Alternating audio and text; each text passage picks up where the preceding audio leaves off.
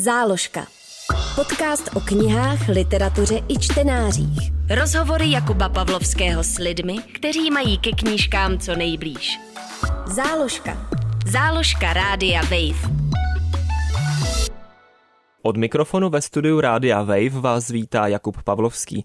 Mojí dnešní hostkou je Helena Černohorská, nakladatelka a spisovatelka, která zároveň působí v Národním filmovém archivu. Vítejte v záložce, Heleno. Děkuji za pozvání.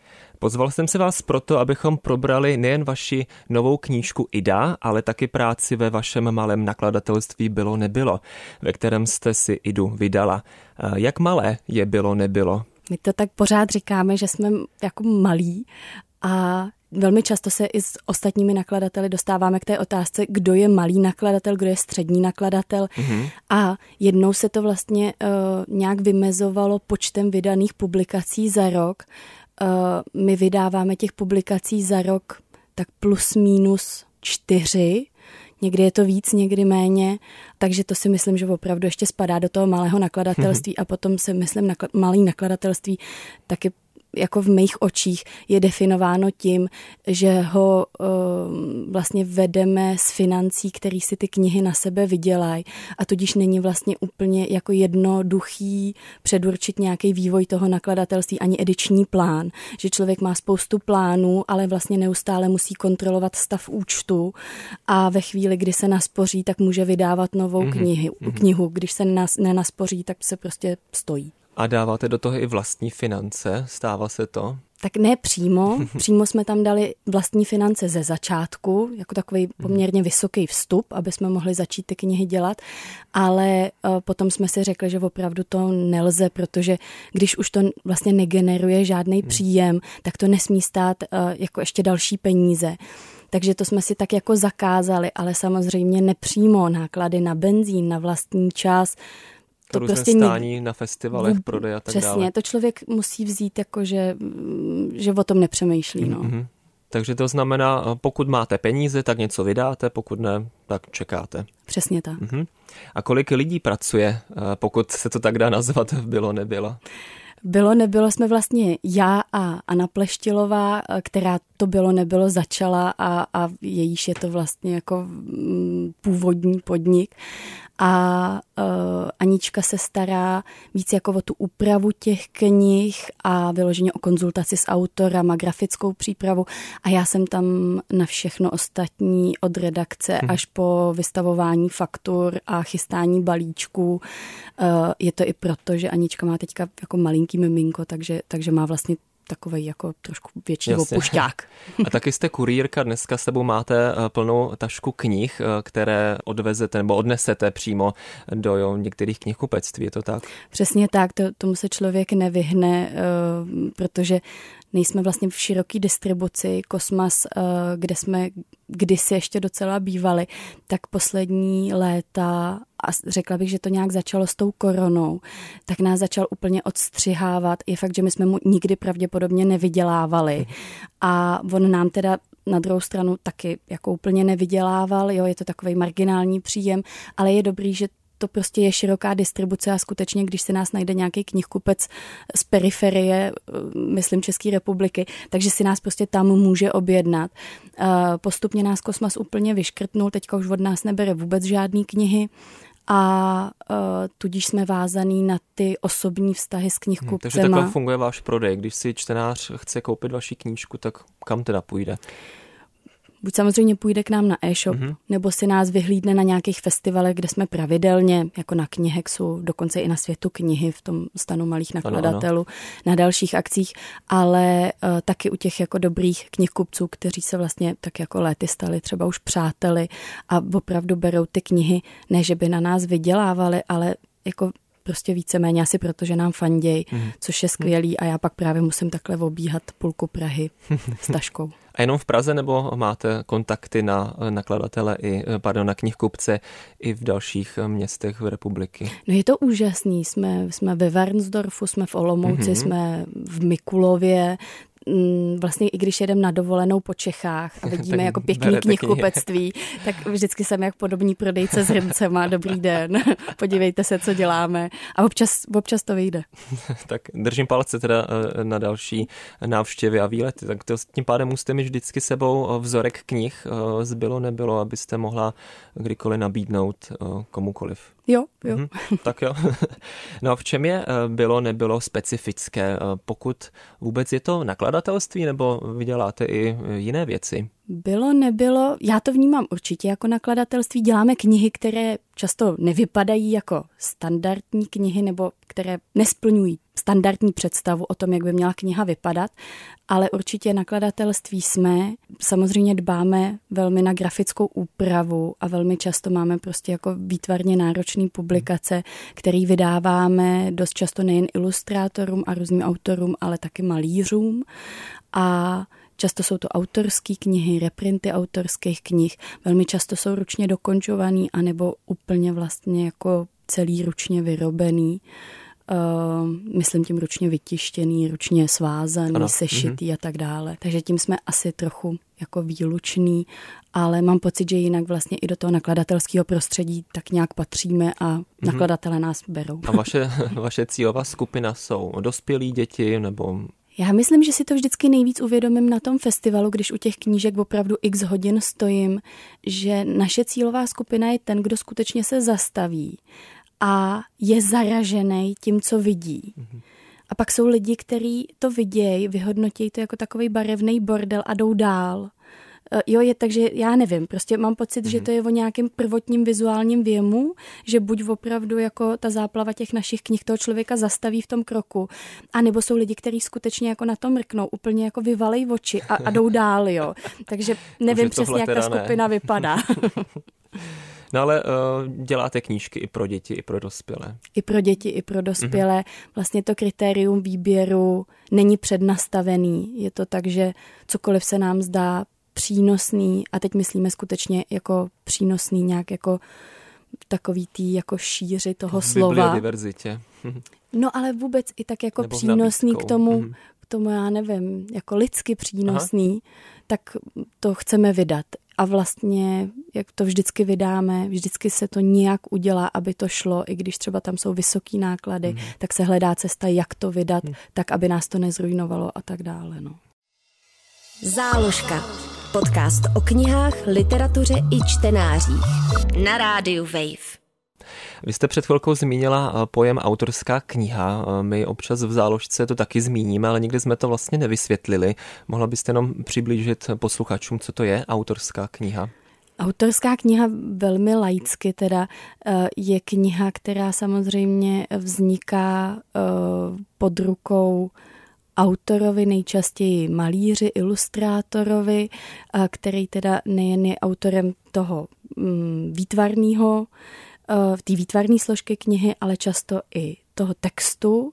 Velmi často vlastně vytvoří i ten formát té mm-hmm. knihy a pak skutečně za vámi přijde vlastně s, tímhle, s touhletou jako jedinečnou autorskou knihou a ta se potom musí vydat v reprintu.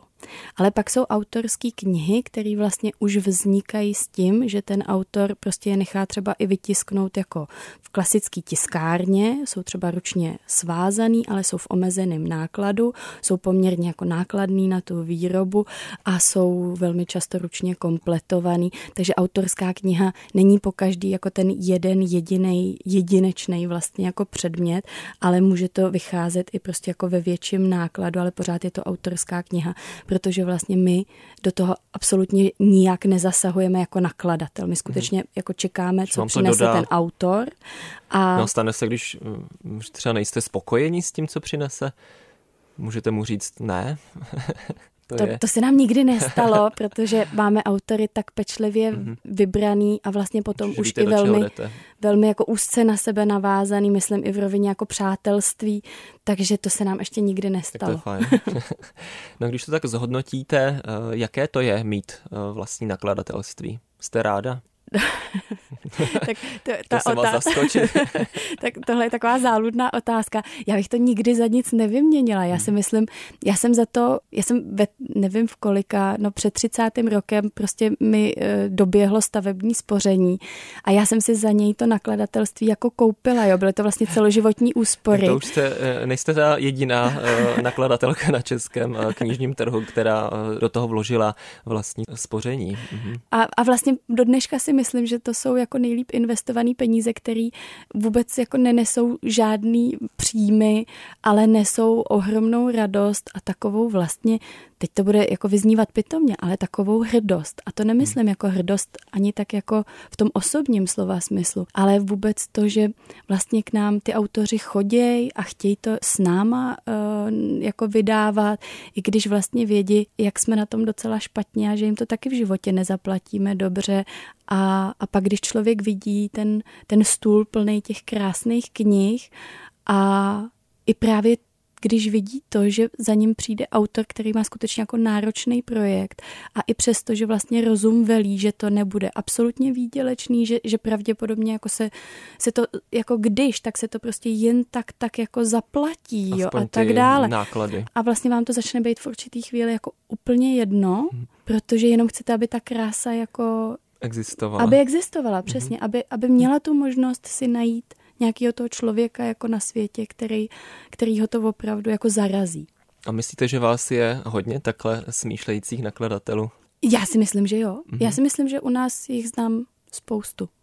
A vlastně to je taková hrozně skvělá komunita. I, i to je jeden z těch bonusů, vlastně patřit mezi takovýhle lidi, vlastně setkávat se s nima. Uh, jsou tam vlastně velmi často už přátelé, mně se to moc líbí. No. Máte nějaký bestseller, který by posluchači mohli znát? Myslím, že jeden čas byl velký bestseller Příručka pro přežití ve městě Zuzany Maškový, což je skutečně příručka o tom, jak se vyznat v té džungli velkoměsta, jak nocovat, jak si usušit oblečení, jak se dobře najíst. Uh, tak to byl, to byl jednu dobu skutečně jako bestseller. Uh, samozřejmě musím zmínit naší hejbací knížku Nikoli Hoření, Kežby.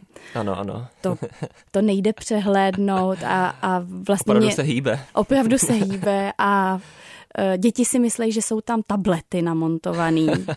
Dospělí jsou naprosto fascinovaní tím, jak je ten pohyb udělaný a Nikola Hoření má naprosto jako své rázný smysl pro humor, takže pro mě to je, to je opravdu knížka, která vlastně i po těch letech, co už to prodávám, tak mě to teda pořád jako i osobně hrozně baví.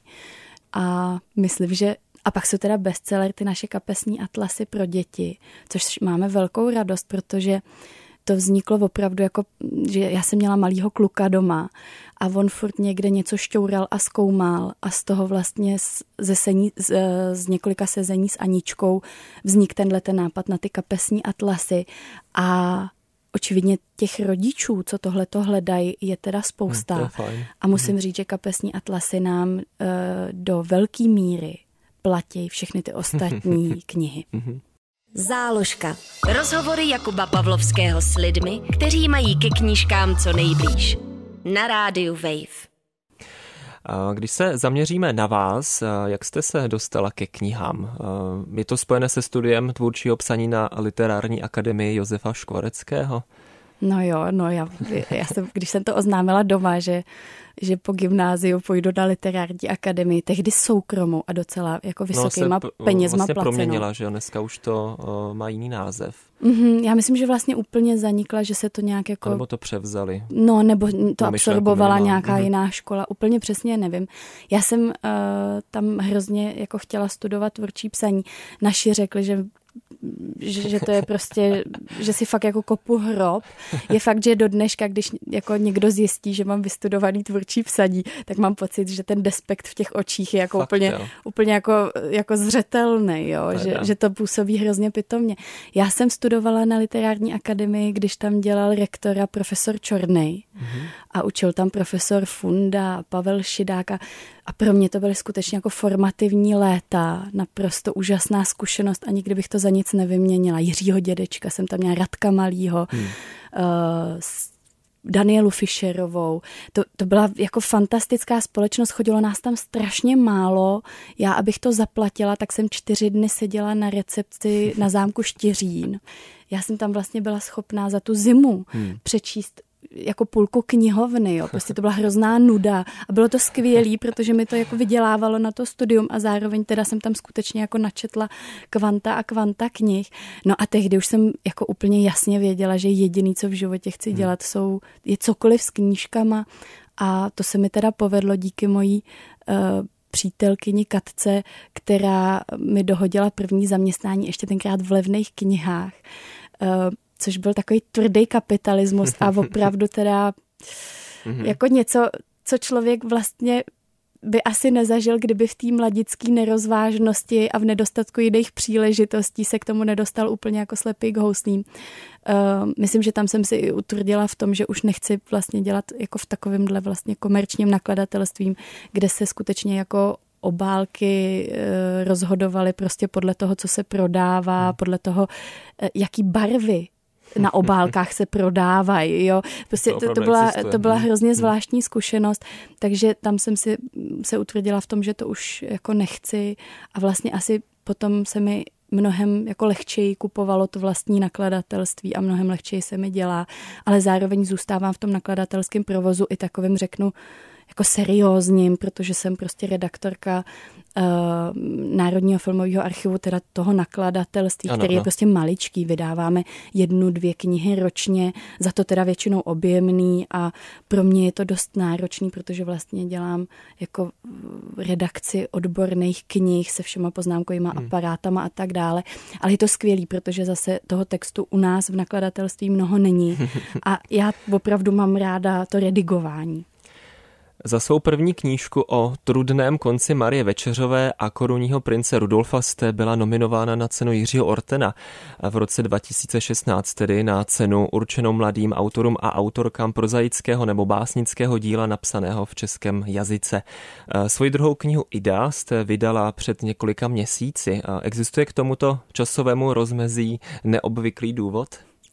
Uh, neobvyklý důvod to není, myslím, že to je velmi obvyklý důvod. Uh, je to ten šestiletý kluk doma, uh, který prostě vyžaduje tu péči teď a ta kniha se dá napsat jako kdykoliv. Do toho teda nakladatelství a práce v archivu a e, celý to spěje k tomu, že na soukromou tvorbu mám čas někdy mezi půl jedenáctou a půl dvanáctou a to samozřejmě už to nejde tak úplně dobře, takže pak do toho hrozně sahám a, a pak to vzniká prostě šest let taková takzvaně žiletka, že jo, úplně ano. jako jako opravdu Skoro marginální záložka. kniha, ano. No nikde není k dohledání, o čem vlastně Ida je. Eh, dokonce na vašem webu je jen drobná próza od autorky novely o trudném konci a tak dále, jak je název té první knížky. Proto si eh, dovolím o vlastní schrnutí, eh, abyste i vy, co nás posloucháte, měli jasnější představu. Kniha Ida je tenoučka, má něco přes 80 stran a jde o příběh mladé Němky, která žije v Československu a díky tomu mluví dobře česky. Děj se odehrává někdy po druhé světové válce, kdy už se u nás naplno rozjel komunismus.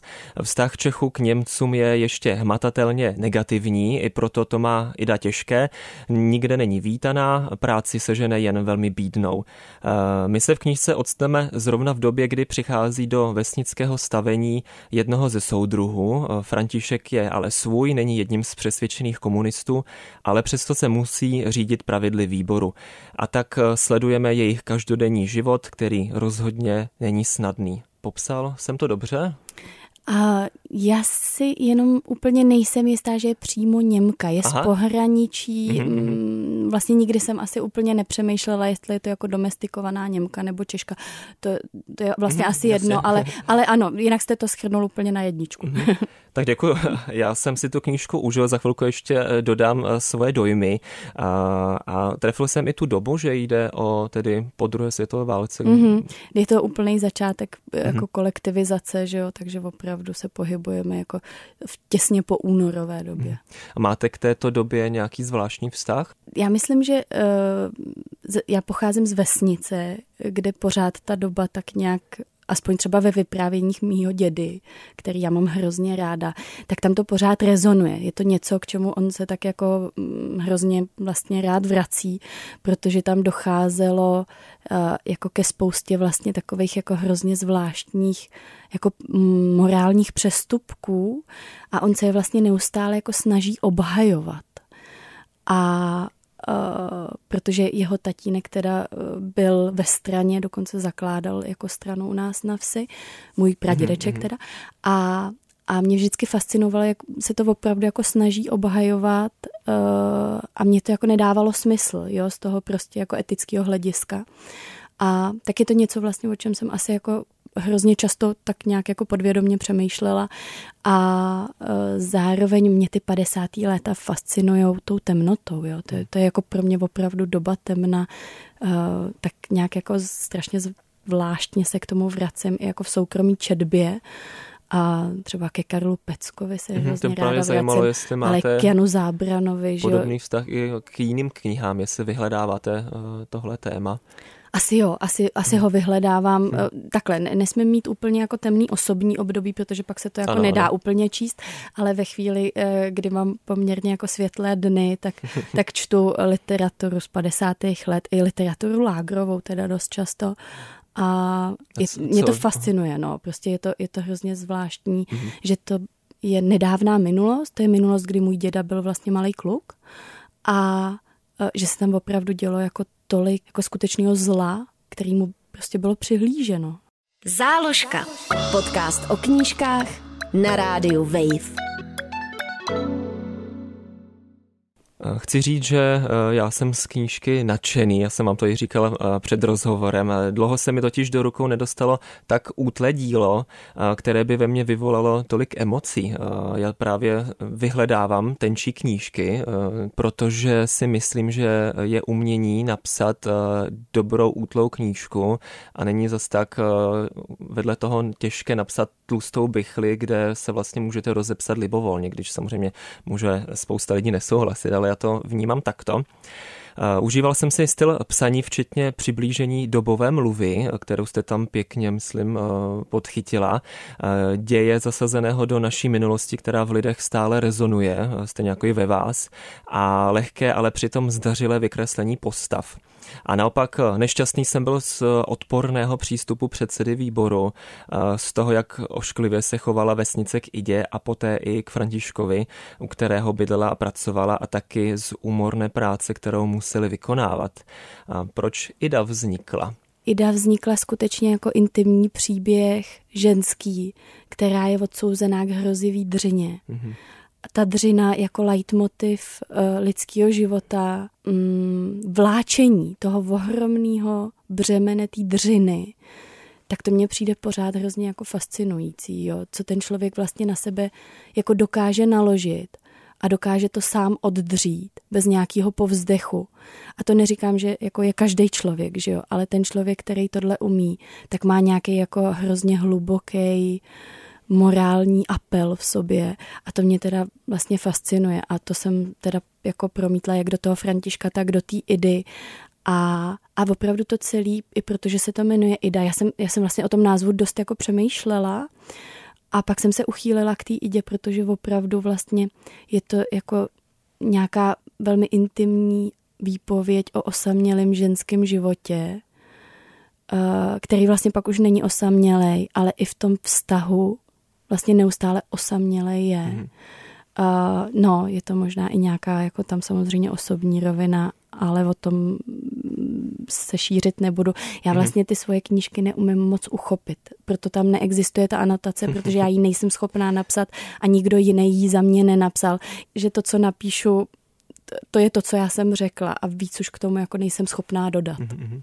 Život v té době by se i podle Idy dal schrnout tak, že lidé stále odhodlaně pracovali, jedli a občas si z této rutiny odskočili na zábavu, když to bylo jenom e, zřídka. Zároveň na jednoho z protagonistů opakovaně útočil soudruh z výboru, ale ani toho dlouho nepřinutilo k tomu, aby se vzdal, proto ho můžeme považovat za poměrně inspirativní osobnost. Jsou v knížce e, témata, která vás osobně zasahují? Co jste tam ještě do toho vložila? To, že tam je třeba i milostný vztah, vztah k dětem. Ten dětský svět, který uh, vlastně to bylo něco, co mě hrozně bavilo psát. To byla ta část knihy, která vznikla tak nějak jako hrozně lehce, celá ta linka vlastně s těma dětma. A úplně jsem si říkala, že to je takový obrodný, to mě zkrátka, to, hmm. to mi opravdu šlo tak jako samo. Jinak já právě, jak je to vlastně velmi úsporným jazykem napsaný, nebo tak jako prostě mm, takový komprimovaný vlastně všechno to sdělení, tak já hrozně škrtám, jo, a hmm. měla jsem prostě pocit, že, že ta vydřená linka je ta právě jako toho Františka s tou idou, ale ta dětská linka to je něco, co mi hrozně vlastně jako tak šlo jako samo od sebe a úplně jsem si říkala, že opravdu mě to bavilo, že, že uh, ale není to teda tak, že bych se jako teďka vrhla na pohádky pro děti, to ne. Spíš mě jenom hrozně bavilo vlastně tak nějak jako se mm, zabřednout do toho dětského vnímání světa. To mhm. bylo hrozně prima. Idu ilustrovala Tereza Říčanová, oceňovaná výtvarnice, která v poslední době zaujala mimo jiné knížkou pro děti Kráva Říčanová. Proč jste se rozhodla právě pro ní?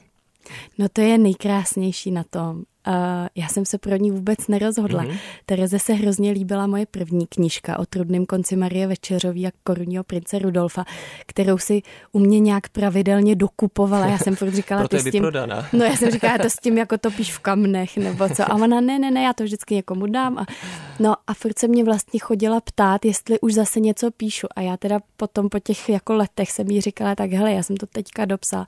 A má říká, tak mi to pošli. Tak jsem jí to opravdu poslala v tom chabým Wordu. A Tereza se nějak odmlčela, pak poslala sérii fotografií černobílých. Že mi to teda jako ilustrovala těma fotkama. A pak mi volala a říká, hele, ty fotky neber, ty fotky neber, já jsem k tomu udělala sérii ilustrací. A já jsem říkala, ty blázníš, teď, jo, to je mhm. opravdu jako... A takhle to vzniklo uh, úplně spontánně. Mm-hmm. A uh, do toho Tereza doporučila grafičku Jarku Strachkovou, která studuje na Umprumce a uh, ta vlastně si to takhle nějak přirozeně jako spasovala, vymyslela vlastně ten formát té knihy. A mám pocit, že holky to tak nějak vzali do rukou a pak mi vrátili vlastně jenom takhle krásnou knížku. Takže to bylo, pro mě to byl ideální Paráda. stav. Teda. No a na závěr se zeptám, jestli má vydání eh, své knížky ve vlastním nakladatelství spíš výhody nebo nevýhody, jak to vnímáte?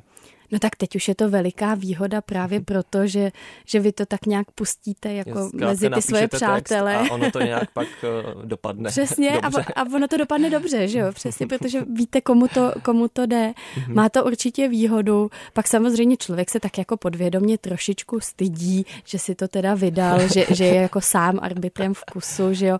Ale vzhledem k tomu, jak je ta knížka naprosto neviditelná, není v kosmasu, prodávají vlastně v knihkupectví ostrov přístavu a v kavce a to je celý. Hmm, hmm. A já ji propagovat neumím a když ji ode mě někdo chce koupit, tak se většinou stydím mu ji prodat, tak mu ji dám zadarmo. Takže těch nevýhod je taky řada. S Helenou Černohorskou jsem si povídal o její práci v Bylo nebylo a taky o knížce Ida, kterou vám vřele doporučuji. Heleno, děkuju a ať se vám daří. Děkuji vám taky, Jakube. Naschledanou. Záložka. Podcast o knihách, literatuře i čtenářích. Poslouchej na wave.cz lomeno záložka, v aplikaci Můj rozhlas a v dalších podcastových aplikacích.